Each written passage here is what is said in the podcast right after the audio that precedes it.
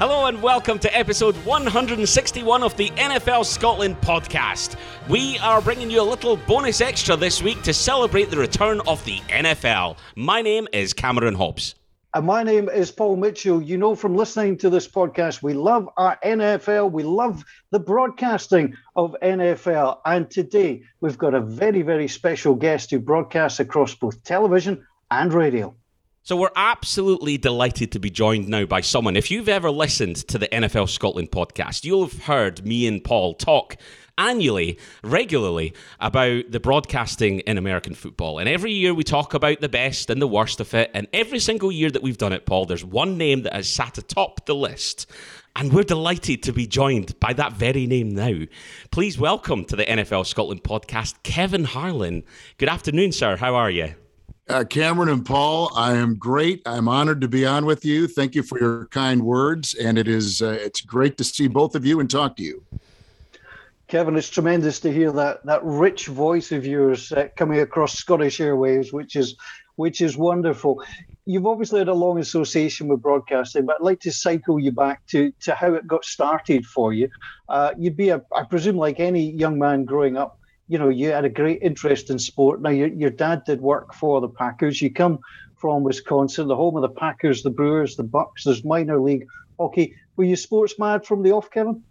You know, I was, um, Paul. I, I enjoyed it certainly, but to be quite honest, the the thing that got me really kind of into broadcasting and then kind of served as a portal to sports was listening to the great voice of John Facenda. Now, people over there may not know who he is, but he is the original voice of NFL films.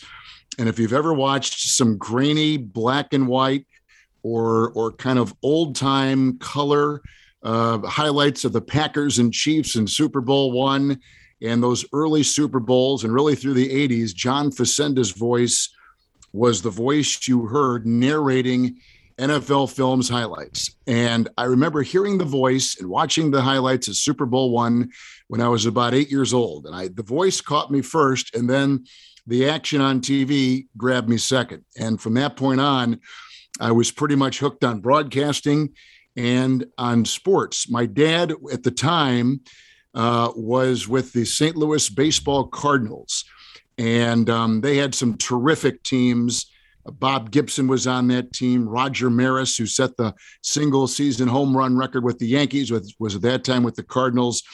And um, so I used to go to spring training in Florida with him every every March and uh, got to be around batting cages before games and clubhouses and on the field with the players and in the press box. And then he went to the Green Bay Packers in 1971 to run the front office and then I got the the the great opportunity to be in again in the press box during Sunday afternoon games at Lambeau Field or on the field um, as a ball boy during uh, summer training camp. So those things kind of went hand in hand. And um, as a kid during my lunch break, when I was a ball boy during those summer training camps, um, I would sneak away, run up the stairs, go into an empty press box, look at an empty field before me, and recreate games when I was about 11 or 12 years old.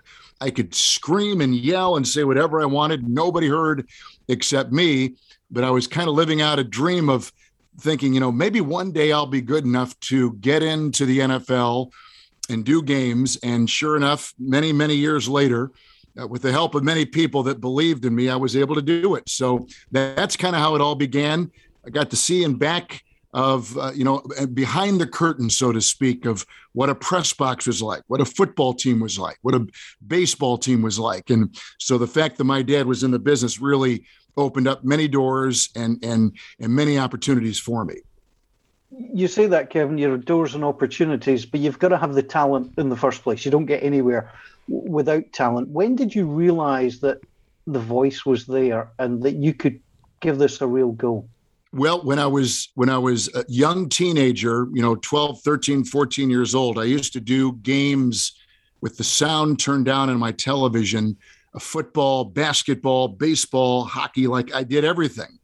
And I know my parents were standing outside my bedroom door wondering, okay, we like got a crazy man on our hands here. Like what? like, oh my gosh, like he's, he's in there. But that's, I loved it. And um, I went to a high school in Green Bay, Wisconsin that had a small student run 10 watt radio station.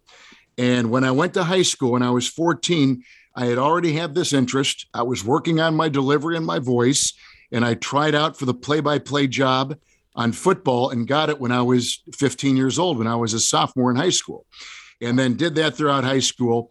So the fact that I was able to start so young, working on voice, delivery, cadence, all the all the important things of broadcasting, um, really paid off. And then that led to work in college. And then my first job out of college was in the NBA. I was doing, um, they're now the Sacramento Kings. At that time, they were the Kansas City Kings. But that was my job uh, when I was 22. The day I graduated from college, they basically offered me the job. And, and that's how I was lucky enough to begin. You know, most people will begin broadcasting after college in small towns. They'll be doing, you know, a variety of things. They'll sell advertising, they'll do games, they'll be on, they'll read the news They'll run booster clubs, but uh, so they'll do they'll but they'll do it in a small town and they'll do all kinds of different things.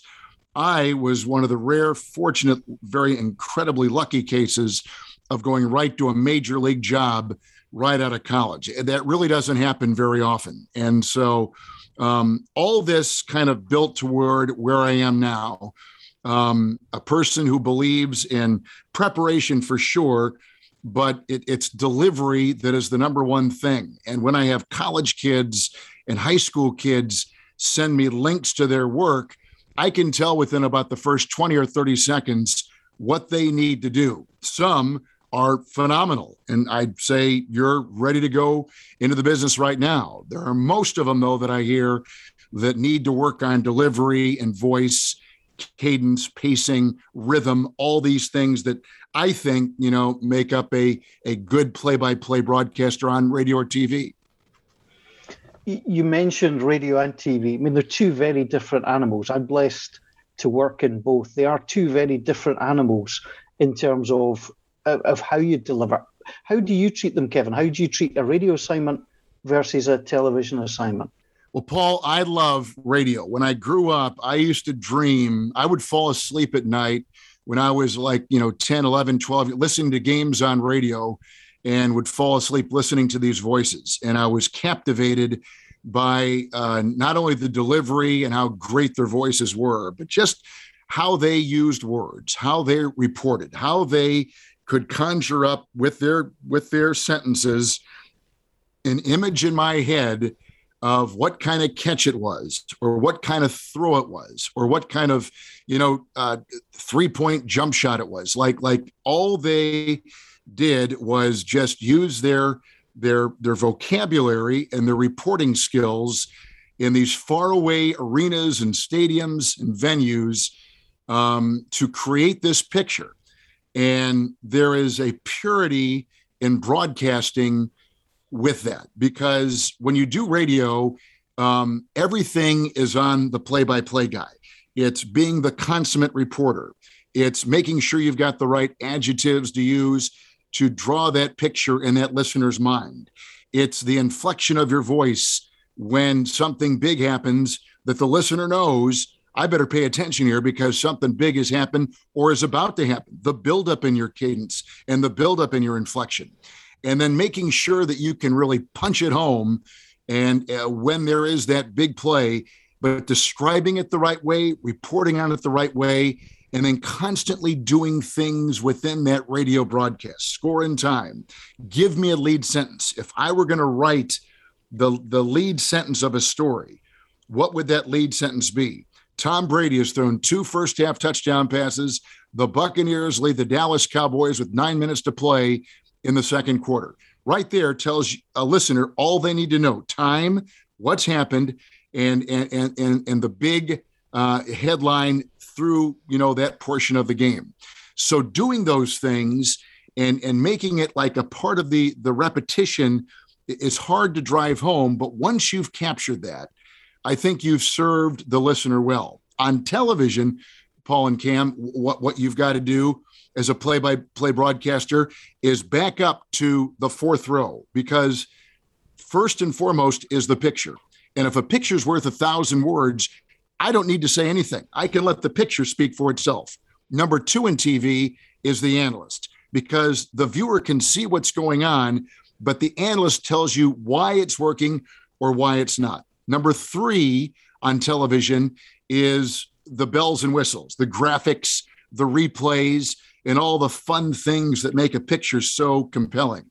And then number four is the play by play guy, where you just kind of fill in the gaps a little bit, identify the ball carrier, uh, how big the gain was, um, what that p- frame the, the play and what that means, and then get out of the way and let the analyst do his or her job. So um, that's why I love the responsibility and the purity of radio because it, it encompasses everything you need in broadcasting. Whereas in television, you really do take that fourth or fifth seat in back of, of what makes it go. And there's an art to both. And I appreciate the challenge of each.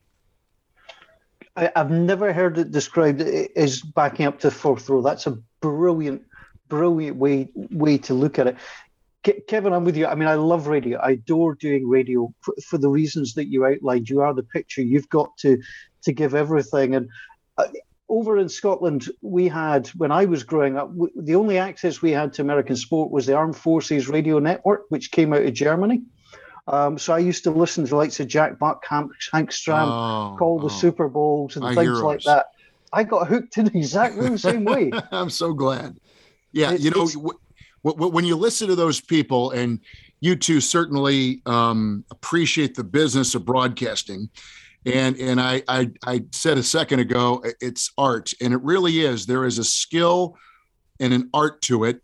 And you just mentioned Jack Buck and Hank Stram, one a legendary broadcaster in the U.S., and the other was a very famous football coach and Armed Forces Radio carried those broadcasts. They may still carry Voice of America, Armed Forces Radio may carry our broadcast, especially the bigger games.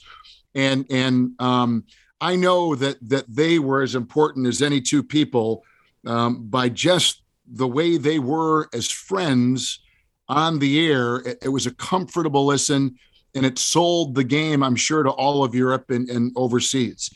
And so I'm so happy. Uh, Paul, to hear you mention those two names because when I was growing up, I would drive around at night in in Kansas where I was living, and would I'd say, could I ever? I mean, like if you would have told my 20 year old self that someday you would be in that Monday night broadcasting seat and putting on those headsets for CBS Radio and Westwood One, and your broadcast could be heard worldwide. I mean, I, I would have just I would have just said, You're crazy. There, there's no way that that could happen. But I think part of any person that has been a has found success in any business, regardless if it's broadcasting or coaching or or banking or or, or, or medical, whatever it might be, is that you dream big. And and those were the dreams that I had when I was a kid about someday maybe uh, you know, being good enough, being lucky enough to be in that seat. And and sure enough, here all these years later, I I find myself there. And every time I put on that headset and utter my first word, I do uh, close my eyes and say a small prayer of thanks that I've been so blessed to be in this position and enjoy my job. So I love I, I, hate the travel, but I love my job and the challenge it presents me every Sunday on CBS TV and every Monday night on CBS Radio Westwood One. One of the things you talked about there, Kevin, was uh, when it comes to television, there's an awful lot more going on in the background. There's a number of people in play. Um, one of the biggest challenges I'm sure you face is building the repertoire and the relationship with the people that you have to work with. And, you know, regularly we, we see people moving around. What for you is the most important thing in establishing a really solid working relationship with your co commentators? That's a great question, Cam. I, I would say that um, number one is you treat the lowest person on that list of workers that day, and whether they're delivering you water during the game or running to get you a, a, stats page or whatever it might be, all the way to the person that's producing down in the truck who kind of leads the broadcast. I, I think you treat everybody the same way. And, and I always talk to the crew and I said, um, uh, you know, this broadcast uh, it, it's like it's like a duck on water. Um, when you look above the water, a duck is just seamlessly gliding through this pond and and and just floating and and with without a care in the world. But if you looked under the water, you'd see those flippers, those legs flapping a million miles a second and furiously trying to redirect itself as, as it's navigating that pond. And I, that's kind of what a broadcast is in television. It, it's it's a it, you see us on air, you hear our call, you see these pictures magically appear in front of you on the screen, but little do most people know that in that broadcast truck and in that press box booth, there are literally hundreds of people furiously trying to find that replay, cue it up so that when the director calls for it and the producer points to it, that it comes on there. Then there's a sound person and a person that helps the sound person. There are people that that string the cable all over these stadiums. There are camera people that are trying to furiously find the players that we're talking about. There, there's, I mean, at every level of that broadcast happens because every person with their hand on that rope and pulling in the same direction is not letting go. And I love the the the analogy of don't let go of the rope. Everybody holds onto the rope. If somebody lets go of the rope and we're not pulling in the same direction, we don't pull as hard, we don't pull as well, we don't pull as one. Um, and so I always equate it to that uh, weakest link in a chain chain link. You know, so so you know you bring those things, and you want to make sure that everybody that's a part of that broadcast feels like their fingerprints are on the success of that broadcast. So when we do a game, and this past weekend we did the Miami Dolphins at the New England Patriots. I actually I did three games. I did on radio the, the Dallas Cowboys and Tampa Bay Buccaneers, then flew to Boston and did the Patriots and Dolphins, then flew, flew to Las Vegas and did the Baltimore Ravens and the Raiders in Las Vegas, three games in five days. I think about all the people that were involved to make those broadcasts go out. The people back in master control at New York for both radio and TV, the people that were helping us in the booth, the people in the truck. And, and I'm so grateful that they're all taking this job as seriously as we are. And, uh, and that, that is a good feeling. And if you make everybody feel like they're part of it, I do think you get a better performance. You, you, you get a sense of pride uh, in each and every one of them and what they're doing and how important their job is. See, I, I think that's fabulous, Kevin, because I know on, on the occasion that, that, that you might be looking for something, something doesn't quite work. You know, if you're treating people properly, they're going to pull out all the stops to help you. Um, and I, I, think that it's terrific to, to get a relationship like that. You mentioned the, the three games that you did. Now, I mean, I would have thought preparing for one NFL game was hard enough, given the number of players and storylines. Uh, thankfully, you won't have to do three a week very often. But how, how did you cope in terms of preparation for all of that?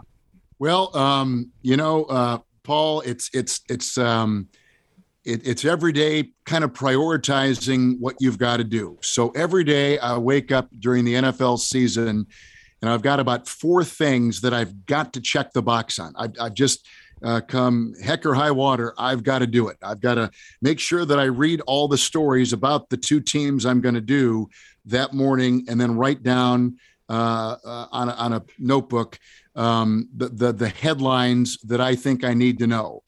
Um, I need to make sure that my spotting boards are up to date and continually being filled in as I get toward kickoff, uh, day by day, hour by hour. I've got to make sure that I watch tape of the previous game of the two teams that I'm going to do. Uh, familiar with the way they set up their offenses and defenses, uh, the players that are at the forefront of their success, the important players on both sides of the ball. And then the fourth thing that I've got to do every day is I've got to go back and review my broadcast, whether it's a quarter, whether it's a quarter and a half, but do that on a daily basis. Because if you're not working on self improvement and working on getting better, as the famous commentator John Madden once said, if you're not getting better, you're getting worse. And that's so true. There are so many great young broadcasters and so many things that the public needs to hear.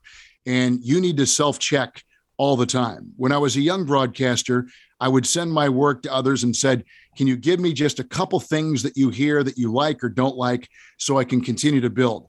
You know, it, it's easy sometimes to pick out the things that are enjoyable, but it's the hard things that make you a better broadcaster. It's the mistakes you make that you want to improve on that then lead you to another broadcast that could hopefully be better the next time you put on the headset.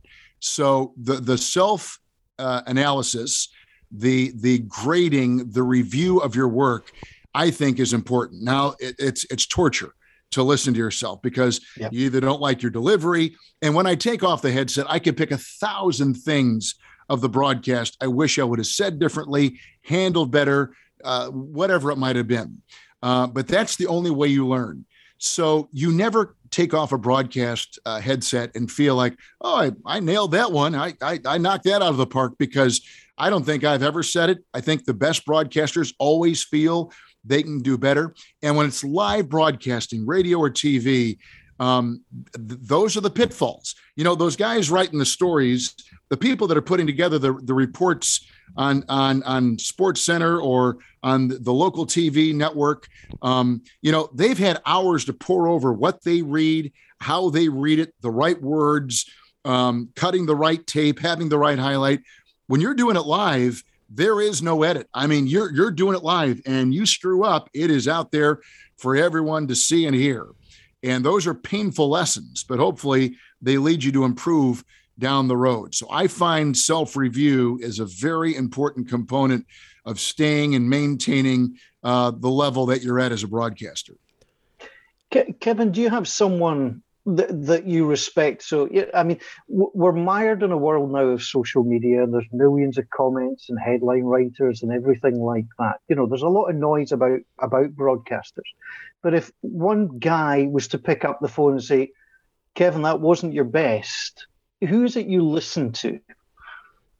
Well, I would listen to someone who's in the business because the people that are writing usually about your work have never broadcast before. They know nothing about um, the preparation, uh, what you were going through in the booth, if there was a technical problem that you don't even mention on the air, but maybe you know f- uh, f- uh, messed with your call in some way, a headset problem. I mean, there are a hundred different things that could affect the call. So if uh, number one you listen to your bosses because they're the ones that will keep yeah. you on the air so if they've got something to say you you better well know that i'm listening to what they say but um, um, you know, you don't you don't get that very often. Um, if you are in dire straits, if you are in a place of peril because something has been said or done that's a part of your broadcast or linked to you, uh, you may reach out to a fellow broadcaster.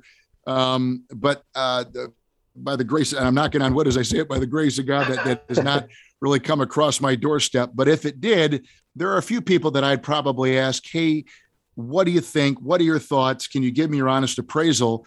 And and they would give it. Um, uh, the ones that you cherish are the ones from people that are the giants in the business. And I'll just give you just a very quick example. I was doing an NBA broadcast in the playoffs this past spring for TNT here in the States. And I even forget the game that it may have been the Lakers, the LA Lakers, and the Phoenix Suns. But part isn't important. What is important is a person that I think is perhaps one of the t- would be on the Mount Rushmore, would be like on the four faces that you'd put on a on a, on a uh, side of a mountain that are like the the pillars of sports broadcasting. Uh, Bob Costas, um, uh, he had sent me a little text after a game that I've kept to this day with some very complimentary things, but not just hey, great job, way to go, but like gave me three things that he specifically enjoyed, and I loved him, and and I I've kept it, um, and was so um, my my heart was just so touched by his. He I, he didn't have to. Um, I've only communicated with him a couple times, and over over the decades, uh, but have respected him as one of the great broadcasters in American television sports history and and he took the time to just text me a, a you know a seven or eight line little message, and it meant so much to me. Um, and I, have kept that. And and when I get down and feel bad about a broadcast, I'll go and revisit some of those, not necessarily to build my esteem or my ego back up, but to look and see what he said specifically that he liked. And it always kind of brings me back to where I need to be. I mean, I don't know how you guys are, but I I constantly I I, I have when I do a TV broadcast, I have about 12 columns that I feel that I need to fill per play. And if I don't, for some reason, on a particular play, and there are 180 NFL plays, give or take, every game, if I don't fill out one of those boxes on a play, I feel like like I've I've not been complete. Radio, I have a few less because there's just so much you can get in in, in that amount of time, and you don't want to overload the listener. But on television, things like did I lay out? Um, did, did I did I tag something my analyst said to kind of put a stamp on on what that person may have said to make it look like we're a cohesive broadcast? Did I did I name the ball runner? Did I did I talk about the gain? Um, did I mention the tackler? Did I talk about a block? Like all these things. And if I don't do it on a play, um, it, it, feels like I've kind of failed on that play. Did I? Did, was my and that then that that that's just the nuts and bolts X's and O's. Now the other things that I write beneath this chart that I've made, you know, uh, is my voice strong? You know, things like like keywords that I want to trigger in my mind how I want want to sound. Was I deliberate enough? Did I have the kind of rhythm? Um, did, did I keep my voice in the ribbon of highs and lows that I want to? Like all these things. But so it, it for I, I mentioned art now for a third time. There is a science and an art, I think, to broadcasting. I'm sure some people think I'm like a, a loony bird and think you're you're nuts, like you're getting too much in the weeds. But I think that it's the details that make the broadcaster and a broadcast. It's always right. It's always about the details. I talked to Kobe Bryant one time about a jump shot, and Kobe Bryant for five minutes went on and on about where his shoulders have to be, how his elbow has to be, where his eye has got to be, how the ball has got to sit in his hands, where his foot angle's got to be. Like like all these things. I just thought it was a jump shot. He walked me through like 29 different things that on every shot he quickly has to rattle through before he gets that shot off. And it just kind of secured in my mind that maybe my thought process isn't uh, so off the beaten track and that you need these these details to make the whole. And so I kind of clutch onto those to those details. It's so important that you talk about the weeds there, but I think for me as well, and you touched on it with Kobe Bryant there. The it's the weeds is where the where life is begins. You know, it's right down at the earth. That's where the, the nutrients are, and and in broadcasting, it's kind of the same. It's right down at that bottom. It's that fundamental stuff that is the difference between someone who's got a great voice and someone who's a great broadcaster. Uh, and there, well, it's a full well picture. It's a full well, picture. Well said. You know, we, we've all heard people with the great voice, right? And um, but the content doesn't fit. So it it is delivery and it's voice, and it's probably the first thing you notice. Um, I my daughter is in broadcasting, and she does sideline for college football, and now is gone into a more hosting role in the NFL. But I told her, I said, I said, a well-told story with a wonderful delivery and and a impeccable cadence on a subject that is just kind of, eh, you know, maybe not all that interesting, is so much better than a great topic, a terrific story, poorly delivered. Because a poorly delivered story, you're not listening to the story if you're a listener or viewer, you're watching on her trip over the words, or you're watching on the uncomfortable um, demeanor she conveys on the TV screen or she's gotten the the um, a participle wrong or the verb wrong or something.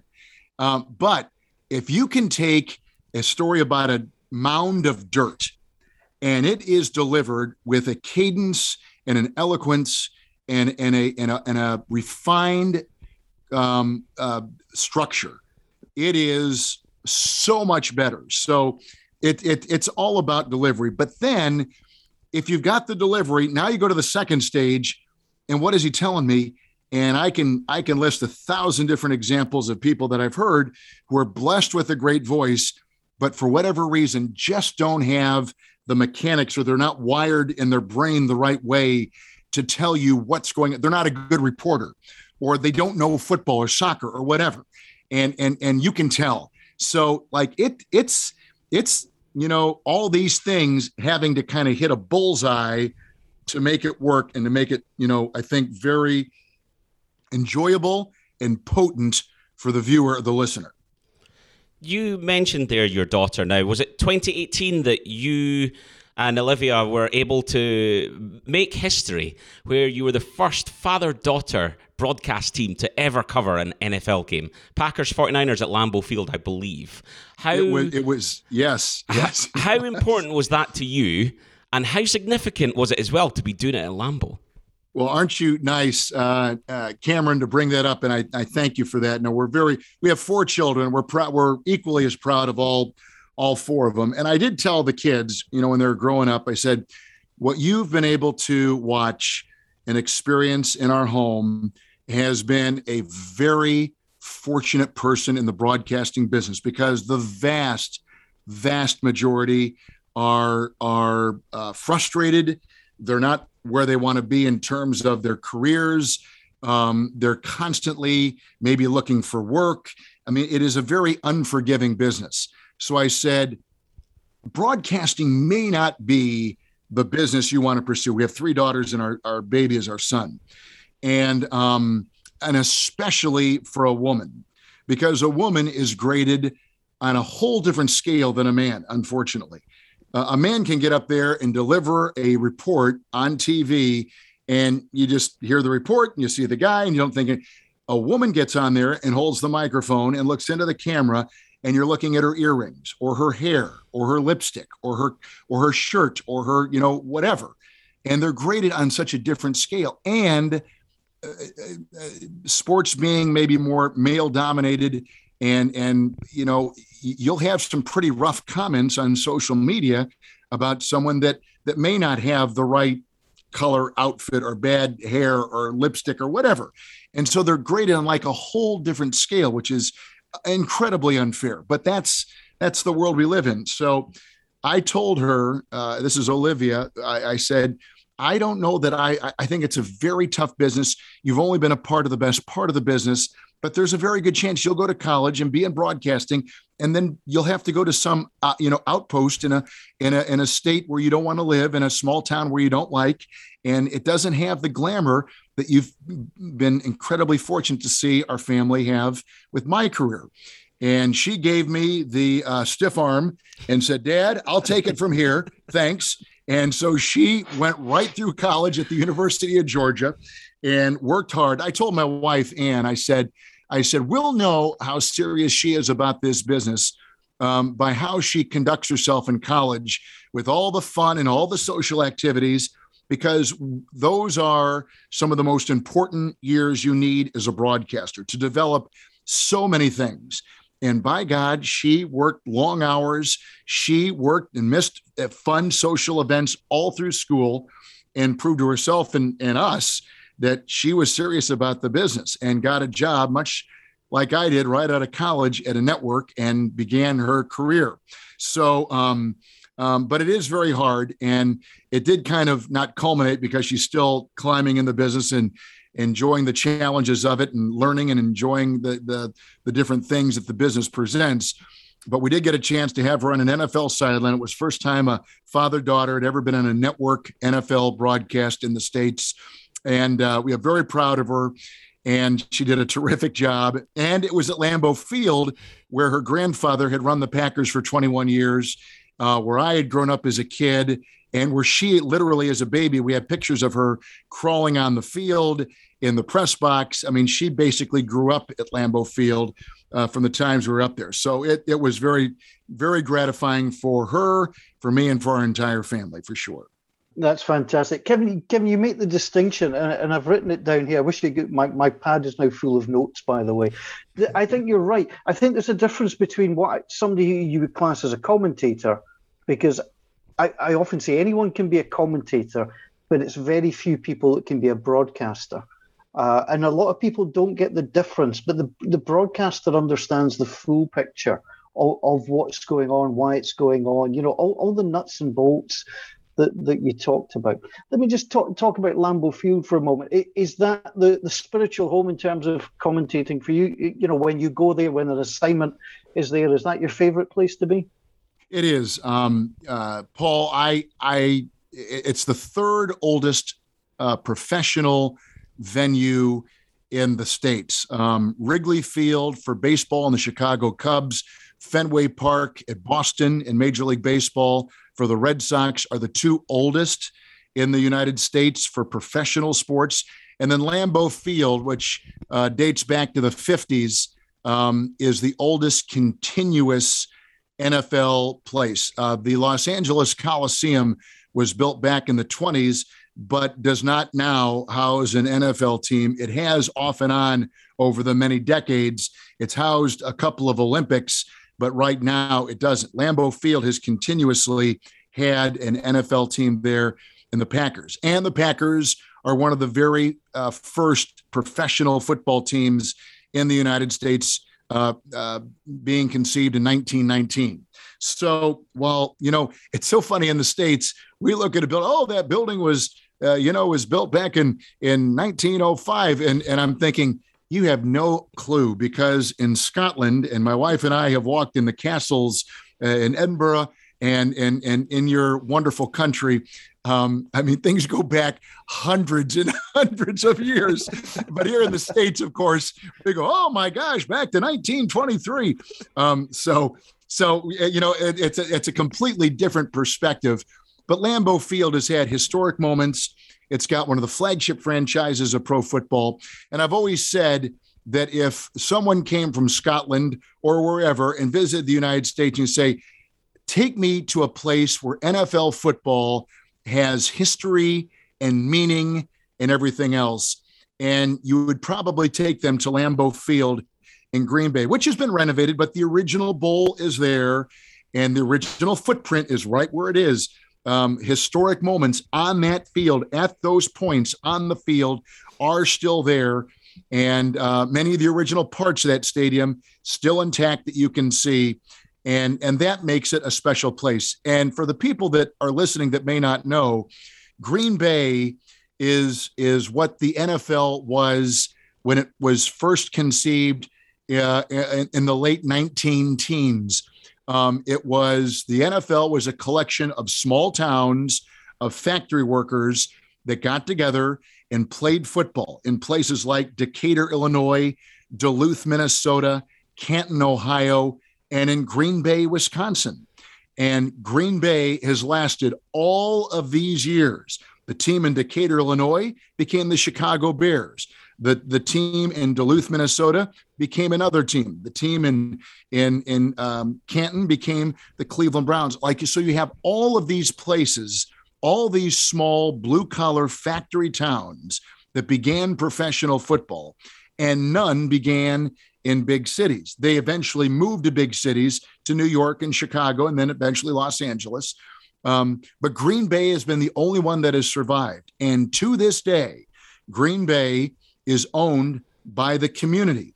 All these old uh, old time teams that are in the Chicago's and the New Yorks, um, they had wealthy owners. Green Bay was always a team that was owned by the city, and literally over the decades, to keep the team solvent, they would pass around a hat at halftime and people would give donations with nothing in return.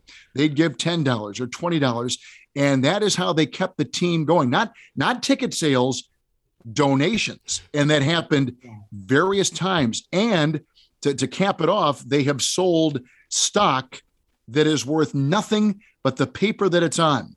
So for $250 you could buy you too could buy in in edinburgh i could buy we have our family buy a $250 piece of paper and all it said is you are, all it says is you are a Green Bay Packer stockholder. And what that money goes to is has been keeping the team solvent. Now, because of all that generosity over the many decades of people giving out of their pockets in a donation, getting nothing in return except having the team stay solvent.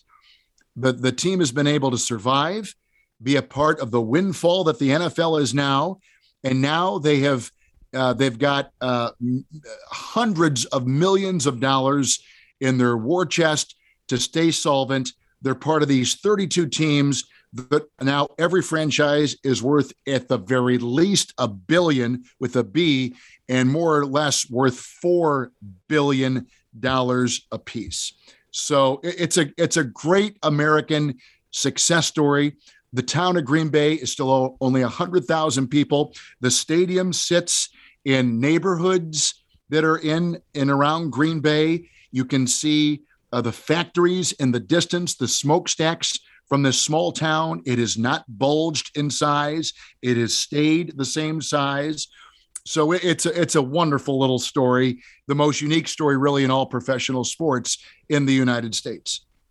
Yeah, absolutely. Now we can't let you get away with mentioning that you came to Edinburgh without digging into that a little bit more. Of course, came over here 25 years ago this year to commentate on the World Bowl as the famous Scottish Claymore, sadly no longer with us, um, won their one and only. Uh, we'll call them world champions because we played in the World Bowl. Surely that's yes, the big one. And we'll yes, come on to the Super Bowl to wrap this up. But how was your experience, right, Cameron? How was your experience of Edinburgh, and how did you find the facilities at Murrayfield compared to what you were used to dealing with in America? and don't worry, we won't be offended. Very on par, and you, I'm I'm honest. Uh, I'm going back 25 years in my memory, but very on par. Never blinked at, at really many of the European stadiums where the, where the uh, uh, European League of the NFL, the the World League of American Football, it had many names yeah. over the years. It was there, and it was an for our family in particular. And I was with Fox at the time. My first four years of network broadcasting um, were at ESPN. And then I went to Fox when they got the NFL network. I was doing the Kansas City Chiefs on radio and then went to Fox. And um, my wife and our two oldest daughters went over and had a chance to enjoy Paris and London and Frankfurt and Amsterdam.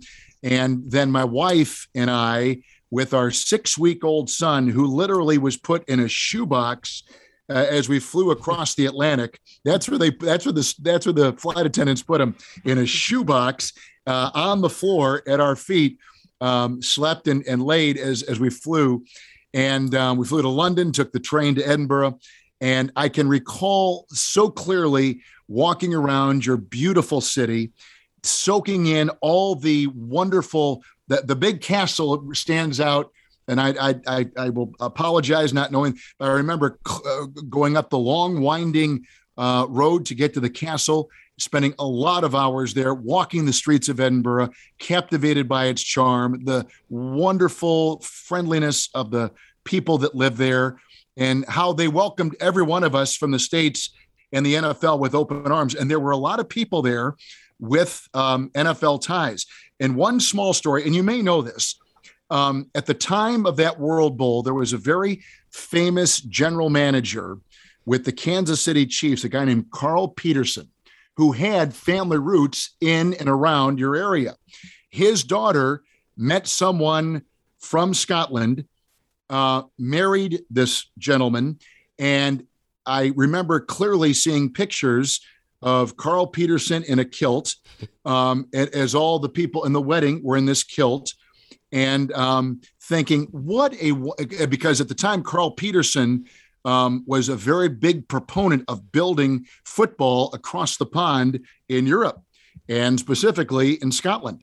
And and I remember that as clear as a day. The couple is still married. I think Carl visits there constantly. His daughter, they live there, uh, in and around that area.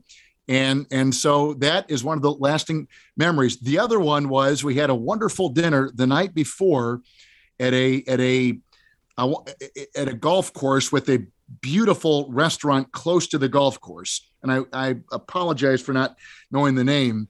Uh, here in the states we would call it a country club where they would have the beautiful building associated with the, with the links. And um, i remember my wife and i left this dinner and walked outside at like 11:30 at night and it was still bright.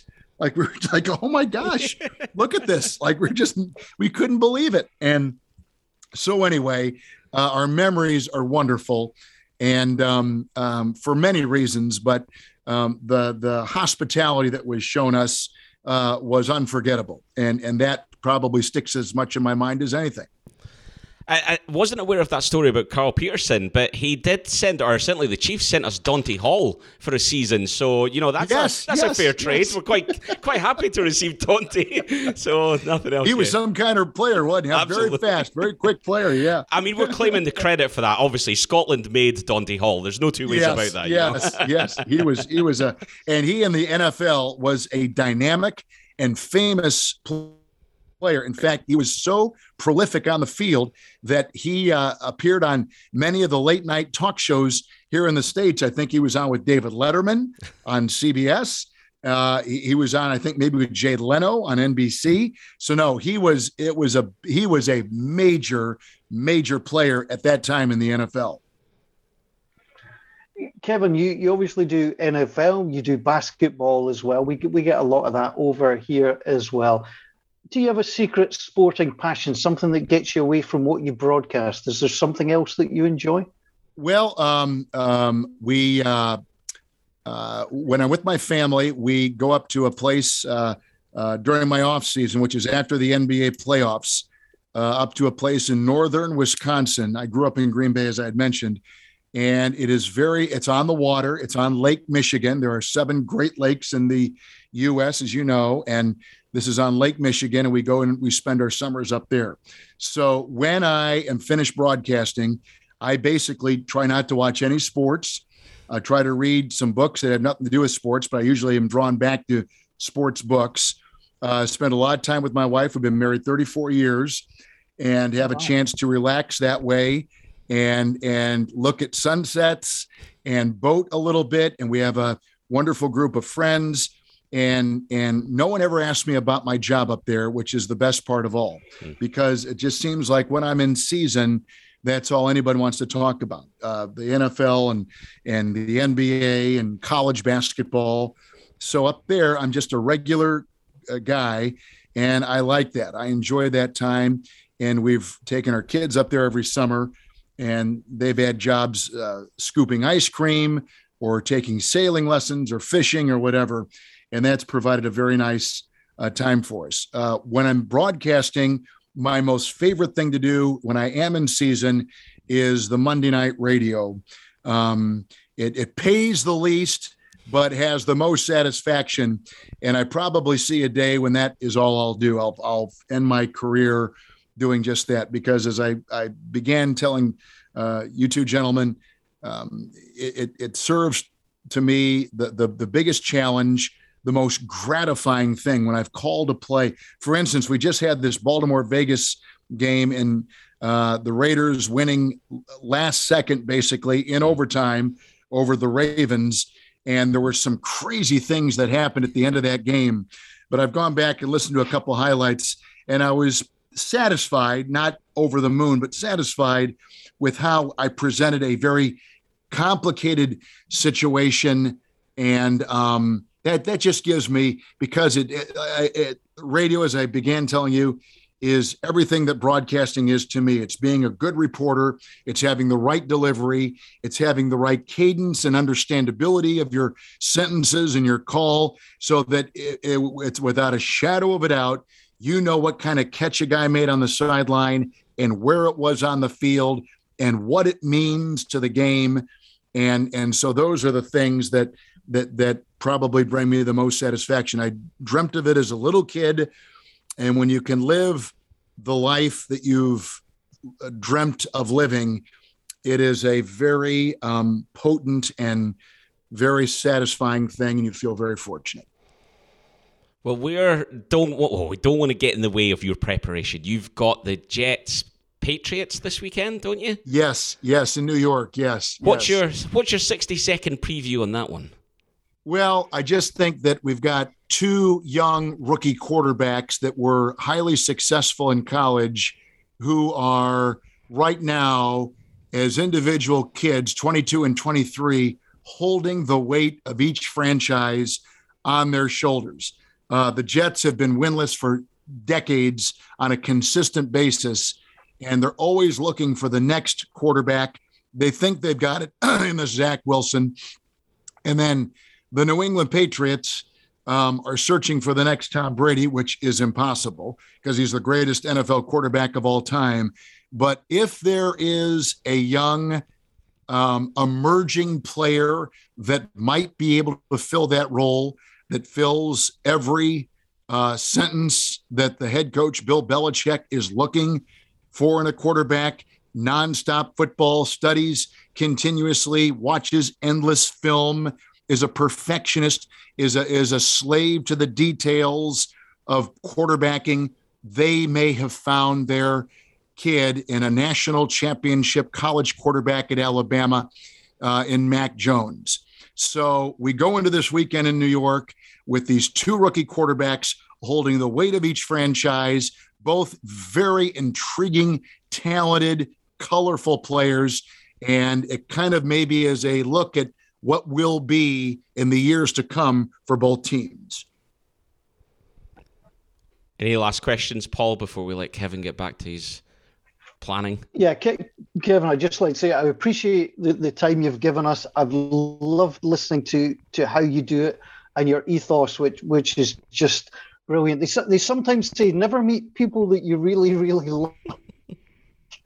And I have to say, you haven't disappointed in oh, any way, Kevin. And I'm, I, I, that that is absolutely genuine, Kevin. The one question I've got to, to finish off: you have an exceptionally distinctive voice. Now, I, I, would imagine even going into Starbucks and ordering a coffee, people will recognize. What, what's the funniest situation you found yourself in where somebody's clocked your voice? Oh, um, uh, probably in situations like this, if I'm getting a cup of coffee or ordering some food where there's a line in back of me, and and people will not know what I look like necessarily, but they will hear my voice. You know, it's not the voice that I I dreamt of when I was a kid. My my voice, um, uh, you some of these names you may or may know, but uh, um, I mentioned John Facenda. You know, when we started our, our conversation, Pat Summerall, a longtime NFL voice.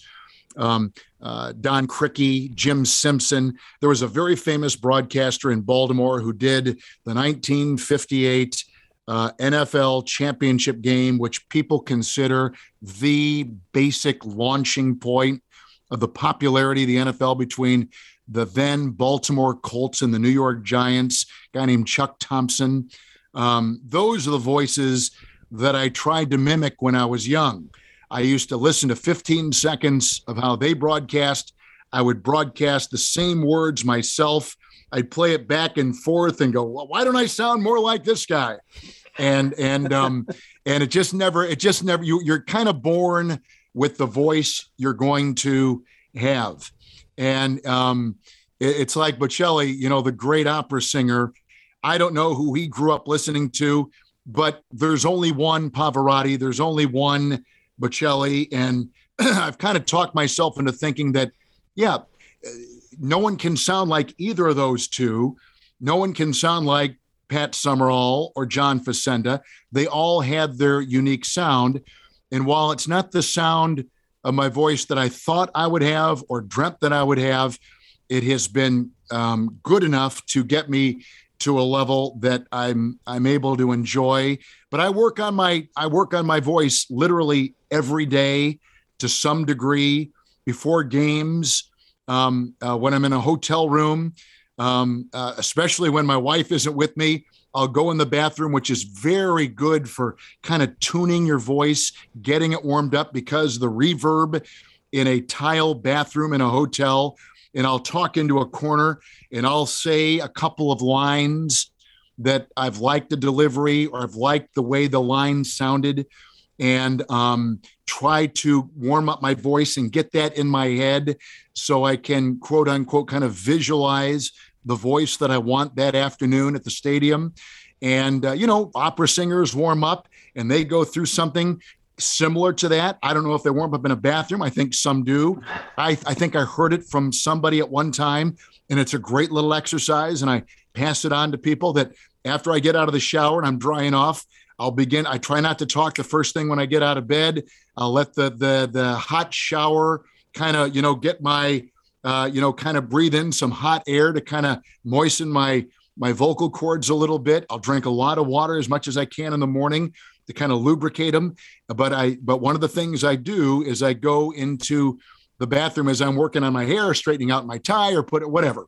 And and before I leave that hotel room, I'll practice a couple lines with the reverb of the bathroom, and it really seems to kind of get my mind wrapped around the kind of voice and delivery I'd like that afternoon. And it's again, it's it's something that I do that maybe no one else does, but but it it, it has it has been a part of my uh, game day routine. So um, um, anyway, I, I, they're just uh, I forget what your question was. I got I think I got off on a tangent there, and I'm I'm very I'm very sorry. Um, it was but... a it was a much better answer than my original question. That's fascinating. That, that that's the kind of insight we were hoping to get from you. Oh, okay. That's, it's terrific. That, honestly, yeah. that that yeah. is great. And genuinely, just to close this off, I, you've brought it round to this, and I wrote this down earlier as we were speaking. The way that you talk about broadcasting for me, we've spoken about rhythm and beat. You know, great broadcasting has to be lyrical, it's composed, it's in tune. It's almost like great broadcasting is music without the melody. And I think if that's the case for us, you're the absolute bandmaster. And this has been a joyous conversation so nice. with you that we've thoroughly enjoyed every second of. Um, uh, and I think that yeah, when it, you're right, it's there's a science to it, but above all else, it's an art form.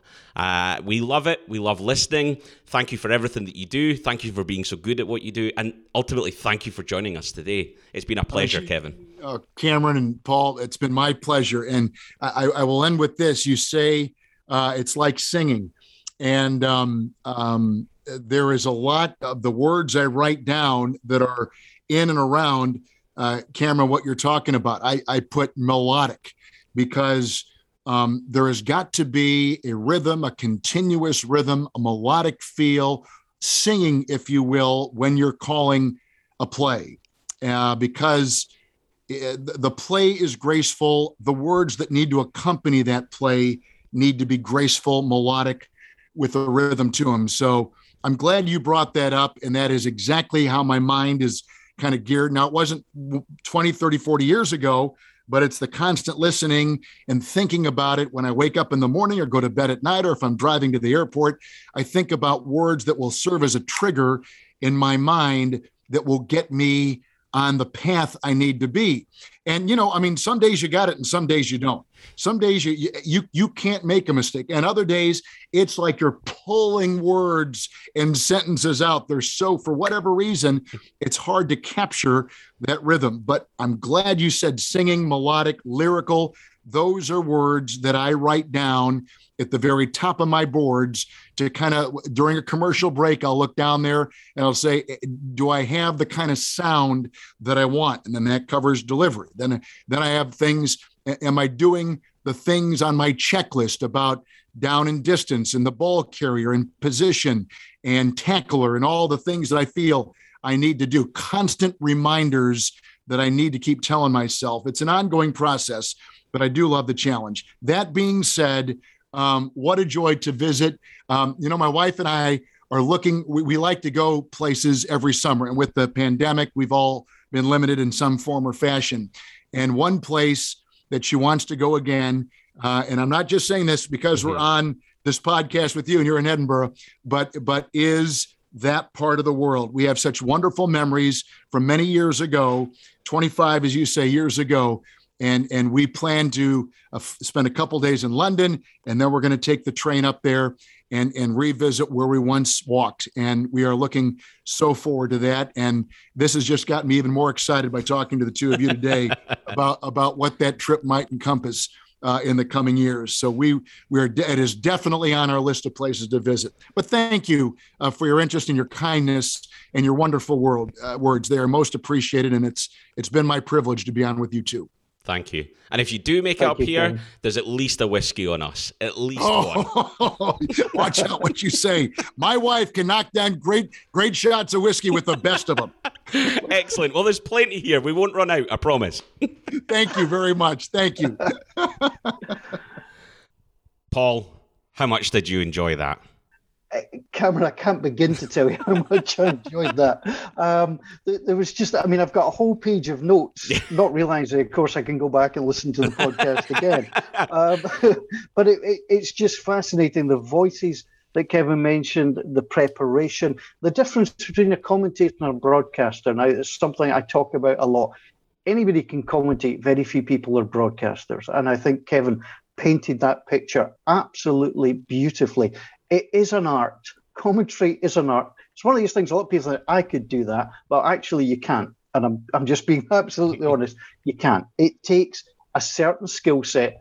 Uh, whether people think I'm any good or not actually doesn't matter on this occasion. It takes a certain skill skill set to get that out, and I think Kevin illustrated that absolutely beautifully. And you know what, Cameron? What was even nicer is he came across as an absolutely decent bloke, and that in the end is really all that matters, isn't it? Yeah, to give us an hour of his time, even given that he is two days away from uh, an NFL broadcast, and the amount of research that he'll need to put in, um, absolutely brilliant to speak to him. And very indulgent on our side. And you know, you mentioned there about you know people can't commentate. I can't commentate. Right now, I, I'm I've been working on it, and I hope one day to be in a better position to. But I know that I'm so far away from being able to be that storytelling, broadcasting type of commentator. It's something that I would love to be able to do, aspire to be. Uh, and doing this podcast, I certainly think, and you know, people listening to it, you know, we do this live, we do this in one take, we very rarely edit it, so it is as good as a live podcast. But it's it's difficult. I and I listen back to podcasts and I listen to myself um and air and I go, oh, why did I say that? Or, oh, I really slurred that sentence and things like that. It's it's very difficult to go back and do it, but it's so important and it and it's so refreshing to hear someone who is established and is experienced and as decorated as a commentator, and he's still doing that. Yeah, I mean, honestly, my notepad, I, I've learned so much uh, in the last hour. Um, it, it's incredible and it's great. You can you never stop learning. You never stop self-evaluating. You know yourself. You're, you're a very good reporter. You're a very good presenter of the podcast. You've got another area you want to expand on, and you know it's not just something that comes without the work that goes into it. And I think people sometimes don't get that. I mean, social media makes a lot of broadcasting very difficult at the moment. You know, the instant takes, the instant reactions, and and things like that. I'm, I'm as guilty as, as the next man of you know of things like that, or to point out when I feel people are overhyping and, and things like that. So I'm not claiming perfection, but it is an art form. It has to be learned. It's got to be worked on. Um, and it's incredible. When Kevin was talking about, you know, he got his first job at 22 and a voice in the the NBA, but you know that that was a lot of hard work from being a young kid and working all the way through college you know, um, of course, Kevin and Harlan and I have got one thing in common. okay. We both started our professional career at 22. How about that? Oh, there you go. There you go. I look forward to you covering the Super Bowl at some point in the future. no, no, no, no, no. We're not anywhere near the same the same level. And for people who are audio only, my hands are indicating He's that flapping. there's a massive, massive He's gap. flapping. Yeah. um, right. Before we wrap this up, we've had the benefit of watching that Giants Washington game. What were your takeaways from that? First of all, my one, Graham Gano Wow, man is absolutely on fire. There's not a kick he would have missed. I think they could have he could have stuck it through from kickoff. Just he brilliant. was brilliant. I mean, 34 in a row field goals is a Giants record. It's utterly tremendous. I thought it was a great game. I thought it was slightly strangely officiated, Cameron, if I'm being perfectly honest. I don't like the hit to the quarterback rule you know, I, I just think that unless you're actually pummeling the guy to the ground, I think the benefit of the doubt's got to go the defense. I know we've got to protect the talented quarterbacks, but there was a couple of hits there that I didn't like. But the, the Giants, I mean, they just press self-destruct. You know, they got the twitches on the line. You know, that cost them. Uh, you know, one catch, they should have had a touchdown that got drawn back. I think that's the kind of game. Washington may have got it in the win column, but I actually think the Giants aren't too bad going forward, but they're 0 2, and that'll bring pressure next week. And, and it'll be a hard one. I mean, to to blow it on that penalty call, um, you know, ah. you've won the game. Just do the one thing that you need to do and wait till the ball snap, then go. Uh, yeah. Do you know what? We talked about this last week. There was a couple of players who cost their teams. We talked about this in the context of Jamie Gillan, and Jamie's mistake was not as big as the mistake uh, from the centre there for the, the Giants uh, on that field goal because ultimately he's a 100% cost them a victory. Um, and it'll be hard and it'll be sore this morning, but I agree with you. I think there's a lot to like. And even, you know, Barkley had one good run, but really was quite ineffective. Daniel Jones looked not too bad at all. They need to cut out the mistakes. They need to cut out the errors. You could see the passion from Golladay and him arguing on this touchline. That, for me, can be seen as, oh, that's a bad sign. For me, this early in the season, it shows a passion that you want out your football team. And therefore, they need to take that. They need to take this. They've got a long week now to go and heal, to go and get better, and come back and be stronger because of it. There's signs of life in New York. I get where it's hard. I get it's a difficult place to be, but I genuinely think there's a lot to be semi-positive about that they can they can move forward with. Yeah, in Washington, I thought, you know, Chan Heinicke, I thought a, a yeah. terrific game. You know, the interception could have cost them the game, and it should have cost them yes. the game. Um, you know, it, and the Giants should have seen it out from there. But he had the guts to come back and get that that game winning drive, and you could see the, the the image of the game for me, Cameron, was the kick going wide, but Heinicke not panicking and just pointing to say, no, no, no, no, listen, we're going to do this again, aren't we? Um, and and that I thought was really really interesting to watch. But yeah, interesting times for both franchises. Um, lots more stories breaking, including the fact that we're going to get our first in season um, hard knocks, but we'll keep all that for the podcast uh, next week. Uh, enjoy your football. Keep an eye on our social media on Twitter. We're giving away another bottle of Loch Lomond NFL Scotland whiskey, a simple giveaway that's going on over the weekend. And of course, every single week of the season, we're giving away a bottle of whiskey, two tumblers, and a pair of ball bags underwear just simply by putting in a nomination for our weekly awards. Keep your eyes peeled for that. Get onto the NFL Scotland website and you will be able to put your nominations in from now. So we've already got one game, so the nomination form is open. But that is the full time whistle for episode 161. We really hope you've enjoyed it. Thank you for listening. Please do share your thoughts on social media at Scotland NFL on Twitter and search for NFL Scotland on Facebook. And our thanks once again to the great Kevin Harlan for his time and for his insight, what it's like to be an NFL broadcaster. On behalf of Cameron and myself, thanks for listening. Bye for now.